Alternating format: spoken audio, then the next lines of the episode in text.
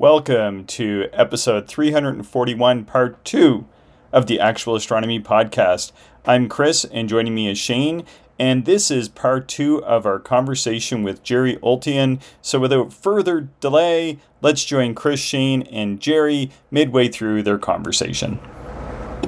Just before we move on to telescope building, just want to say that on your website, you've got a, a really useful article, I think, for many observers titled Astronomy on a Budget. Uh, can you just briefly tell us the purpose of this article and who it, who this article is intended for? That article is intended for one kid who emailed me several times um, trying to come up with a telescope and uh, you know wondering how how much money would he have to save up in order to get a telescope and you know would it be cheaper to build one himself and he asked all these questions and uh, you know I emailed him an answer. Um, but he wrote back to me and he said, you know, you should make an article. You, you should write this up as an article. And I I uh, offered it to Sky and Telescope, and he said, well, it's a little little basic for for us, you know. Um, so uh, they passed on it, but I went ahead and put it up on my website. And so, they, honestly, I wrote it for one kid, and uh, but yeah, I was hoping that it would uh, be useful for anybody who has those same questions of, uh, you know, how much is it going to cost to get into astronomy? And, you know, is it going to break the bank or can I do this on a fairly, fairly low budget? And, uh, you know, it was, it was fun to kind of relive my own experience getting into astronomy and think, well, you know, what did I get first and what was useful and what was not? And, uh, you know, I, I probably didn't need to spend two hundred and fifty dollars on that two and a half millimeter eyepiece piece early on. You know, it was not my most useful eyepiece. so, uh, yeah, uh, so yeah, it was just kind of written for newcomers to uh, have a kind of a reality check, I guess, more than hmm. anything. It's a great resource, Jerry. This is awesome. Well, I'm glad you liked it. I, when I put it up, I was wondering if anybody was actually going to get any use out of it or not. So uh, it's good to hear that that uh, you know you guys actually thought it was worth the effort. For sure. Well, should we move into telescope building? I can hardly wait, Shane. I have right. to ask. I want to. I have to ask you a question, Shane. Had, so I remember when this world's largest astroscan, as I like to call it, uh, I know that's not the title of the article, but it, it is it is available on Jerry's website, Jerry Oltion, Oltion.com. And uh, had you seen this photo before I put it in the show notes? I, I have not. Curious. No, you no. you had not, and and you're looking at it now. I think. Yeah, yeah, yeah. It's uh, it's amazing. I love it. This is so good. so the reason why I bought the magazine is I was uh, there was there was a, a telescope. I don't know how many telescopes he made, but he also uh, refurbished telescopes named Ron Ravenberg. And he was at a star party I was at once, and he had the little Astroscan, and it was awesome. Like he had tweaked it and everything, and I really enjoyed right. looking through it. And then when I saw this, I was like, where do I get to buy the eight inch version? right. I was a little disappointed. I, I have had people offer to purchase it. And uh, oh, yeah, you know, it's like I, I would. At someday I probably will sell it. Well, but uh, you know, when I when I built it, I was a little worried that I was infringing a copyright. and uh, you know, you you can you honestly you can't even build something yourself and use it yourself if it's copyrighted or, or trademarked. Um, you know there's a, it's a legal gray area people get away with it because it's not worth their trouble to prosecute if you're just using it yourself yeah but if i sold it i think edmund scientific or uh, yeah edmund scientific they might have something to say about that mm-hmm. it Although, just it just long looks enough stock though, right? Yeah, like, it looks perfect. There's, yeah. There's the little four, I think they were like four and a quarter or four and a half inch f four point one four point two, like, right? Four point yeah. two. And and they had like this tripod that you could get that was a little bit hokey and it was a ball and it was just mm-hmm. like this little mini portable telescope. And you just supersized it and you even used like i think it's like the 32 millimeter Erfle they used to sell which sort of matches i think the 28 millimeter rke they used to it just actually i made my own eyepiece and oh you made your own eyepiece. I made that eyepiece. Oh this is so good. All right so take this... it away shane. Well let's start at the beginning of this jerry. How did you get into building uh, your own telescopes um, there's a friend of mine named um, uh, David Davis who uh, was grinding telescope mirrors out of the most unusual things. Um, he tried a granite paving stone and he actually got a reasonably good mirror out of it. Hmm. Um, he would use the bottoms of pie pans, like a Pyrex pie plate, and uh, he would, uh, you know, the bottoms are actually kind of curved upward from from you know when the pie when it's sitting on the table as a pie pan uh, the, the bottom actually has a little bit of a curve. And he measured the sagittal, and it turned out it was about an F5 curve. So he just he just fine ground it and uh, you know, and then polished it out. And he had an oh. F5 mirror made out of a Pyrex pie pan. and uh, so he was doing stuff like that. And uh, I had not built any telescopes at that point. I was still just using my uh, my Celestron eight inch scope, uh, still on the equatorial mount even. And uh, Dave put on a, uh, a mirror grinding class. And I thought, well, this would be fun, you know, learning from somebody who isn't just like a, uh, a stickler for doing it the same old way all the time. You know, David has uh, really interesting ideas about how things can be done, and you know, I'm I'm kind of that way too. I don't I don't follow the rules very well. So uh, you know, anyway, I took a class from David, and uh, uh, started grinding on a pre a pre-generated curve. It was it was pre-generated to like f4, I think, or f4.5, and I wanted a longer telescope. So I was trying to turn it into an f5 by grinding with the tool on top. That uh, that decreases the curvature of your mirror when you're grinding with the tool on top. It does for everyone else anyway, but it didn't do that for me the the mirror just kept getting deeper and deeper and deeper and I, I, finally realized you know i've got to stop because it's you know this thing's getting away from me and so i i did the fine grinding and the polishing but i ended up with a mirror that was f3.8 which was wow. insanely fast for the time mm-hmm. um, yeah for the time it was just insanely fast um, and uh, you know mel uh, mel bartels got in on the tail end of this class uh, and I, I, think David asked him to show up and help because it's like, how do you parabolize an f3.8 mirror? It's very difficult to do. And this was my first mirror.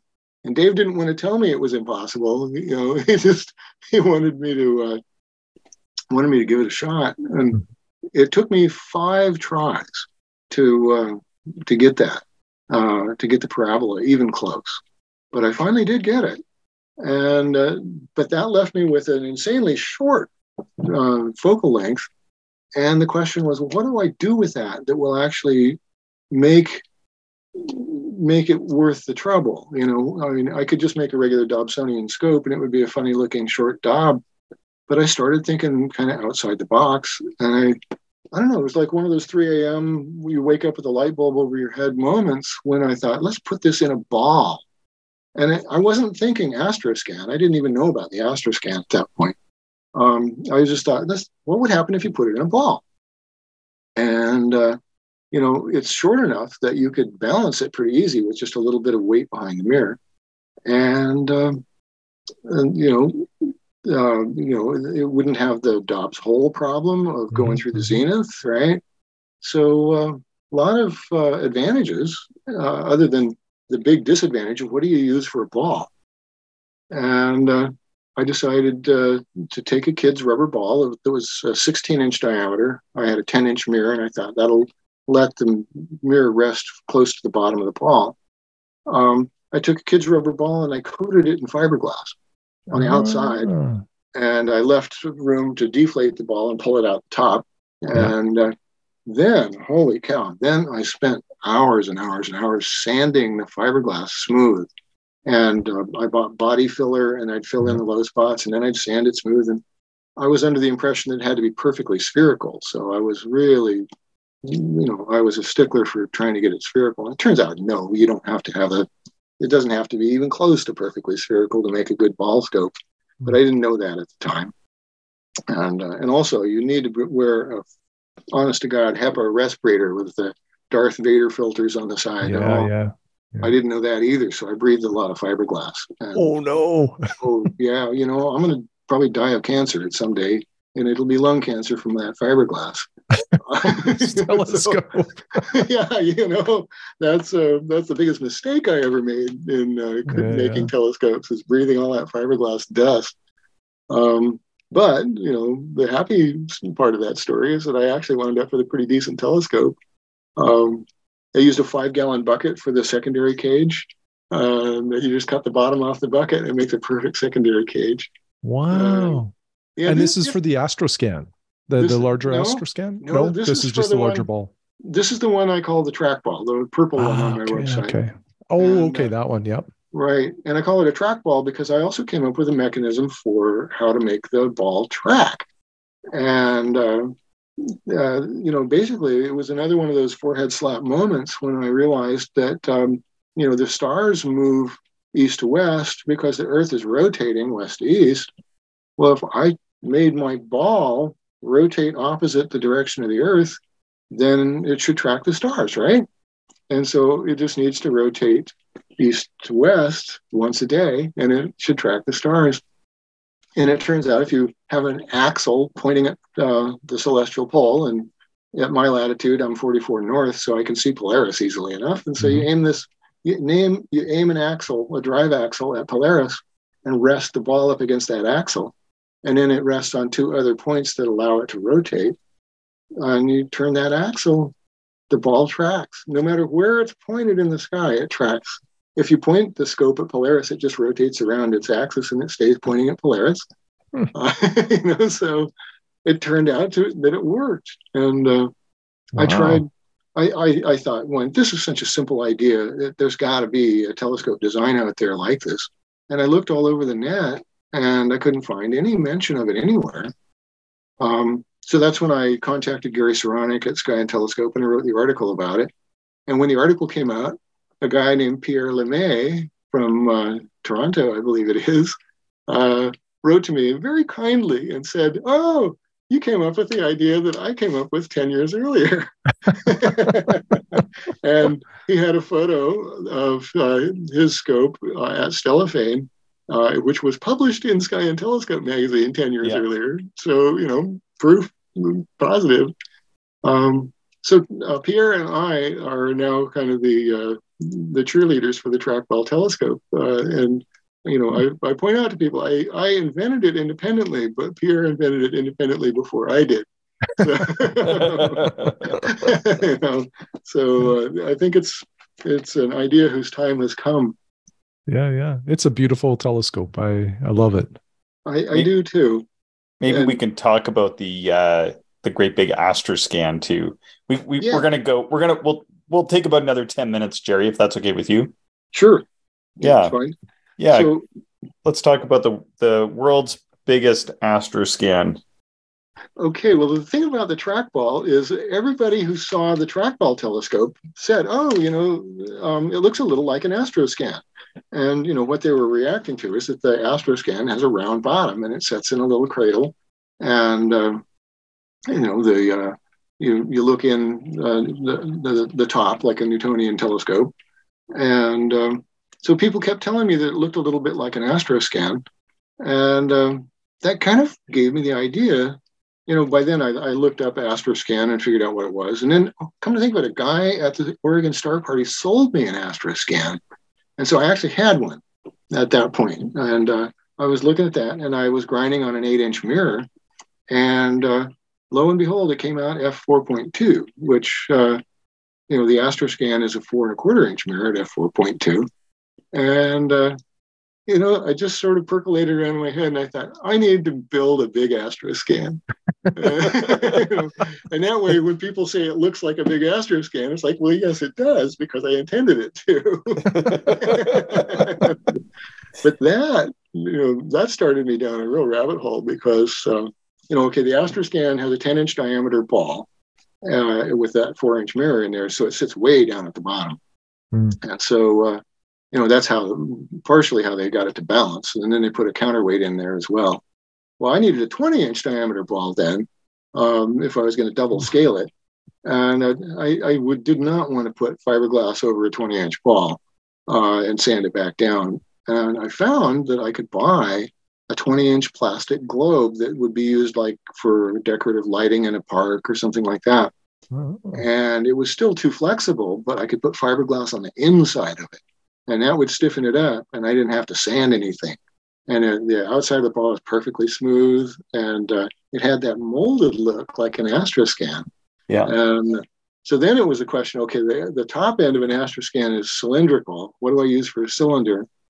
And uh, went down to the hardware store. I have a hardware store. It's kind of a local store too. It's not one of the big chains, uh, just down at the bottom of the hill.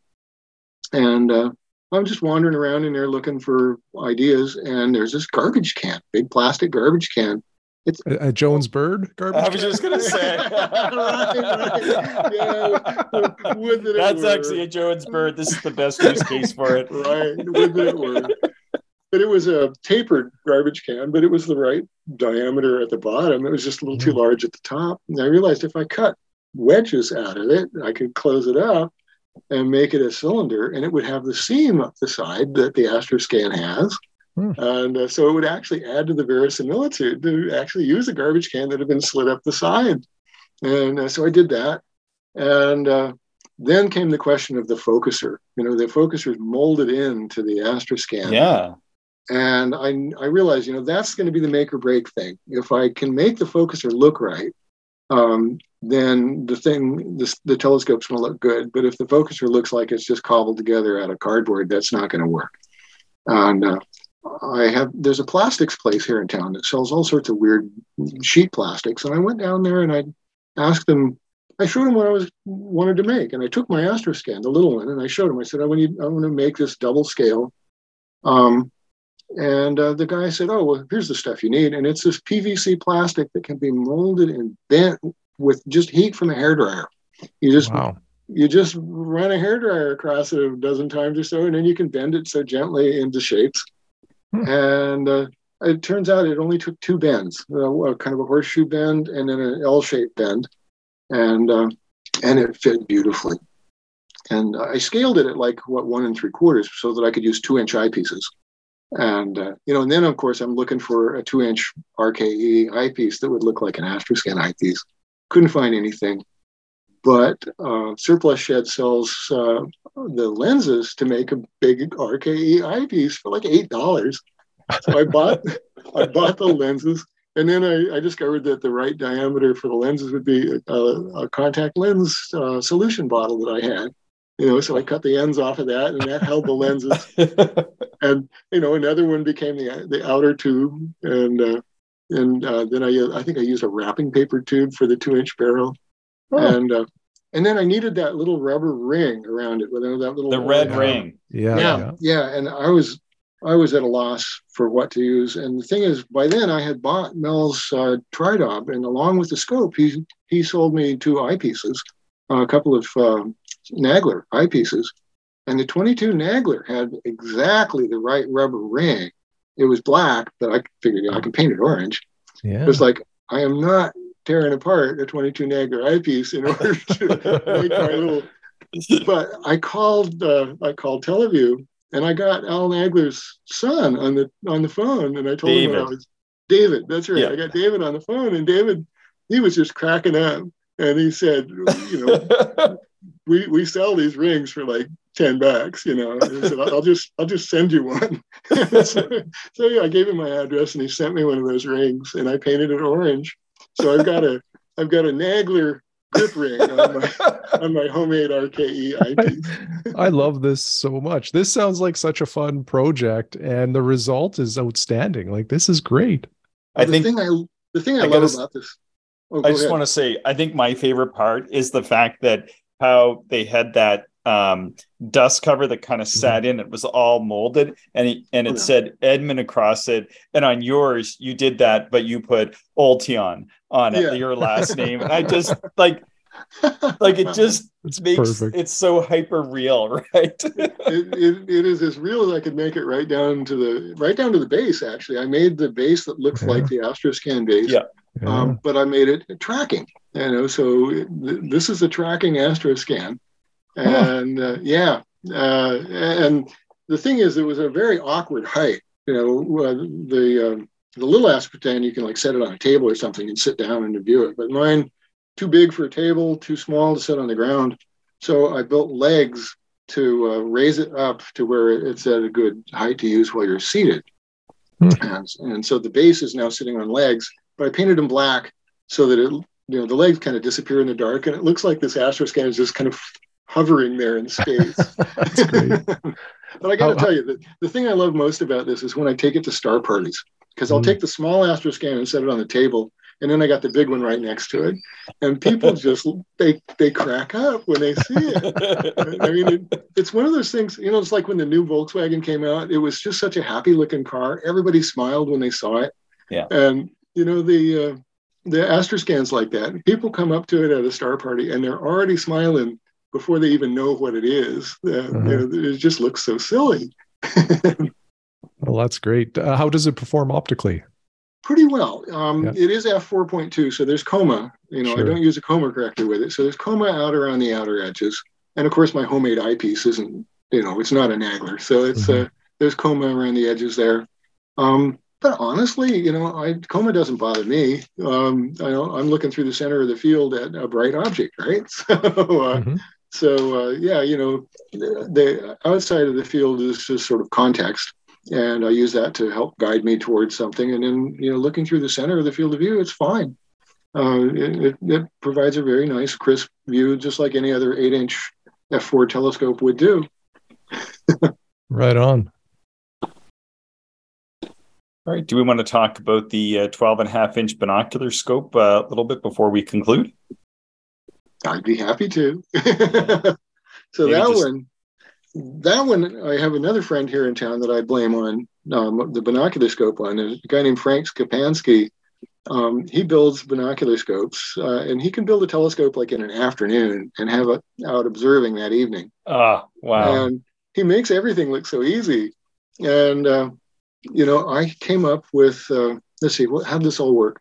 I built a 12 inch af- Astroscan, and then I wound up with another mirror that was almost the same focal length.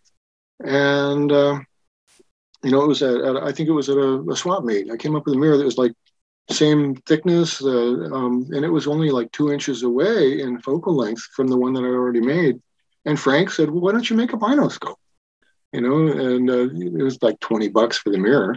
So uh, it's like, okay, well, I'll, I'll think about it. All right. Well, I thought about it for about two years before I had the courage to actually build a 12 inch bino.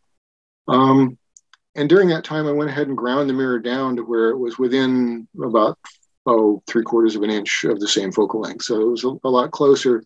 Um, so it would work better in, in a binoscope. And then I just started started building. You know, I'm not the kind of guy who does a lot of plans. Um, I just I just decided, well, I'm going to start with a big box that will hold two mirrors, and uh, you know, and I'm going to set the two mirrors in the bottom of the box, and then I'm going to build another big box on top to hold the secondary cages, and I'll have eight trusses in between, and that will provide enough triangles to where it's really, really stiff. And I figured, okay, one of the biggest bugaboos about binocular scopes is that when you slew from zenith to horizon, um, they fall out of collimation, uh, or well, merging we call it. You know, the images uh, separate. And so I didn't want that to happen. And so I thought, if I make it as stiff as possible, then uh, that will that will not happen. And, and so basically, this thing is like the the Mack truck of binoscopes. It's it's heavy and boxy and big, and uh, and it works like a charm. you know, it's just yeah, sometimes it, a, a little over engineering is what you need. Mhm. And uh, you know, I I consulted with Frank quite a bit on things that were actually important and things that weren't, and uh, and we were talking about how do we actually change the interpupillary distance of the eyepieces for people's different sized faces, right? Um, without changing the focus. You know, it was like I didn't really want to use multiple focusers uh, there's a design that uses four focusers, and I just thought, man, that's too much. So Frank came up with this perfect idea. It's like rotate the secondary cages, and he'd already proven that concept on like two or three of his telescopes, Oh. and he taught me how to do that. And uh, very simple, you know, t- Teflon pads that it rests on, and just little washers holding it in place. You know, four four bolts and four washers, and uh, but you cut the circle with a router, so it's a near perfect circle, and you know it makes a perfect rotating cage. Oh, it's And- genius. and he- yeah, and Frank came up with the actual push pull mechanism that would uh, rotate the, both cages at once. Mhm. So you know, I really do owe a lot of this telescope to to Frank and his uh, design sense, and uh, you know, altogether, it, it just kind of it came together piece at a time until uh, you know one day I set it up in the driveway and started tweaking the mirrors so that the two images would merge, and man, M13 came over in stereo, and, and yeah, suddenly it was it was worth every minute that I put Oh, into it. yeah. yeah, I can only I can only imagine. Is it is it different, Jerry? Like you know, because how you, I guess, put your eye to the telescope is different, right? You're sort of at the front of the telescope where the light's Mhm. entering. So when Mhm. you're trying to find an object, is it different to move this telescope, or does does it just kind of seem normal to you and and almost like any other scope? Well, the cool thing about this is that the uh, the binoscope inverts everything up. It makes everything upside down, but it's uh, okay left right. Mhm. But because you're looking down into it and you're looking, the telescope is looking over your shoulders at what's behind you. It feels exactly the same as moving a Dobsonian telescope around. The image Wow. goes in. The image goes in exactly the same way. It's just that Okay. it's looking over your shoulder instead of out in front of you Hmm. and uh, so it's it's totally intuitive. Um, Okay. When you're star hopping, though, you have to you have to invert your map upside down, uh, but you can't invert it. You can't just like turn it 180 degrees the way you do with the dog. So I've learned um, when I'm using that scope, I actually use uh, Sky Safari, and I I flip the screen upside down. Uh, there's a control that does that, Mhm. and so that way I can use the the um, planetarium program. It will match what I see in the eyepieces, and I can still star hop my way to an object. No, right on. But it's really intuitive, actually, to move one of these reverse. That's kind of we call them reverse binocular because it's looking over your shoulders. I've always been intrigued by these Bino Dobsonian uh, telescopes just because of the aperture and then Yeah. using two eyes. Uh, wow. Uh, very, very awesome design. I love this. Well, there's a, a thing that we call the binocular summing factor, and you, you know you can argue all day long about what the actual number is, but it seems like the binocular scope, well, like a 12-inch binocular scope, is about the equivalent of maybe an 18-inch single scope in terms of what you can see, because you're using both eyes, and your brain is doing a lot of image processing that doesn't happen when you just use one eye. Mhm. Um, so yeah, you know, I, I can still see a little bit deeper with my 20 inch scope than I can with the 12 inch bino. But uh, you know, I think the 12 inch bino sees deeper than like a 16 inch scope. Hmm. Um, and uh, you know, and and then there's that that whole stereo thing. You know, you look at the moon, and it looks like it's about five feet out in front of you, and it looks like you could reach out and touch it, and it would be round. You know, it doesn't look like a flat thing. It's a round rock with things on it. You know, and and nobody had to sand that. no, no, no sanding whatsoever. yeah. Well, and there's the comfort factor too of using two eyes, which is why I've become a big fan of bino viewing. Um, it just, it, it, I find I can just look at an object for hours if I want. Whereas Right. when I'm using one eye, I need to take breaks, and it, it, I just find it fatiguing sometimes using one eye. So uh, I love this. Me too. And you know, the weird thing with me, when I, I'm, I'm pretty much right eye dominant. So when I observe with a monoscope, I'm using my right eye. My left eye begins to itch, and it starts to itch just uncontrollably. And it's Mhm. one of those weird physiological things. Like I have no idea why it does that, but it drives me nuts. And so there are some nights I take the binoscope out just because I don't want my eye itching. Yeah, yeah. Yeah. And it, it, it takes longer to set up and tear down, I have to say. It's a 20 minute job uh, Mhm. on each end of the evening. but you know it is so worth it. I mean, that Mhm. first that first look at any object through the binoscope is like, oh yeah, that's why I did this. Yeah, that's great. Well, folks, I think uh, we're getting to time. Any final thoughts to share with the listeners, Jerry, before we conclude the episode? I guess I would just like to say, you know, we've been talking about building telescopes, and I've been telling, you know, horror stories about telescopes falling off tables and and uh, how difficult it's, it was to do this or that. Um, but I also, you know, we haven't talked about the easy stuff. We haven't talked about how how easy it actually is to build a telescope. I've built like 14 of them now, I think. You know, Wow. and some of them some of them were so easy they were unremarkable. Uh, and uh, so my the, my point and and the point that I try to make in my column in Sky and Telescope magazine is that it really is easy and rewarding to make something yourself. Um, you know, spend eight dollars and uh, buy the lenses for your own eyepiece at Surplus Shed. You know, that'd be a good start. Mhm. Um, but you know, if you have an equatorially mounted Newtonian telescope and you don't like the equatorial mount, build a Dobsonian base for it. You know, it's very easy to do, uh, or or whatever. You know, just I I, I urge listeners here to uh, to to think about making some of their own astronomy equipment because it's so satisfying to make something that you then use to look out at the cosmos with and and see see the glory of the night sky you know with something that you made yourself it, it is a it's a feeling that you won't get until you do it and when you do you'll be hooked and you'll keep doing it and doing it and doing it Do you have anything to add to this episode, Shane? It was a lot of fun. It was great. Uh, this was a wonderful conversation, Jerry. Thank you very much. Great meeting you. Great discussion. And uh, one thing I'll just mention for everybody listening, you know, we referenced a, a number of your telescopes and images. Uh, everybody should go to Jerry's site. It's uh, Jerry Oli Oli. Ah, I can't talk tonight. Uh, uh, Oliton. Is that correct? Did I say that right? Oltion Oltion. Thank Oltion, you. Sorry you about that. no so uh, it's J E R R Y O L T I O N dot com. If you missed that, we'll have it in the episode description. So just read it on your podcatching app, and uh, you'll you'll have the URL. But definitely go check out the site because there's some great images that you can uh, reference, and and maybe it adds a little more context to the discussion here. Thanks, Jerry. It's been a ball having you on the show today. Well and- thank you very much I, I, Yeah. I've, I've very much enjoyed visiting with you guys it's been fun Excellent. And listeners can also read Jerry's monthly astronomers workbench or astronomy workbench column in Sky and Telescope magazine. Everyone, please be sure to write us with your show ideas, questions, and comments to actualastronomy at gmail.com. Thank you, everyone, for listening, and we hope you enjoyed the show.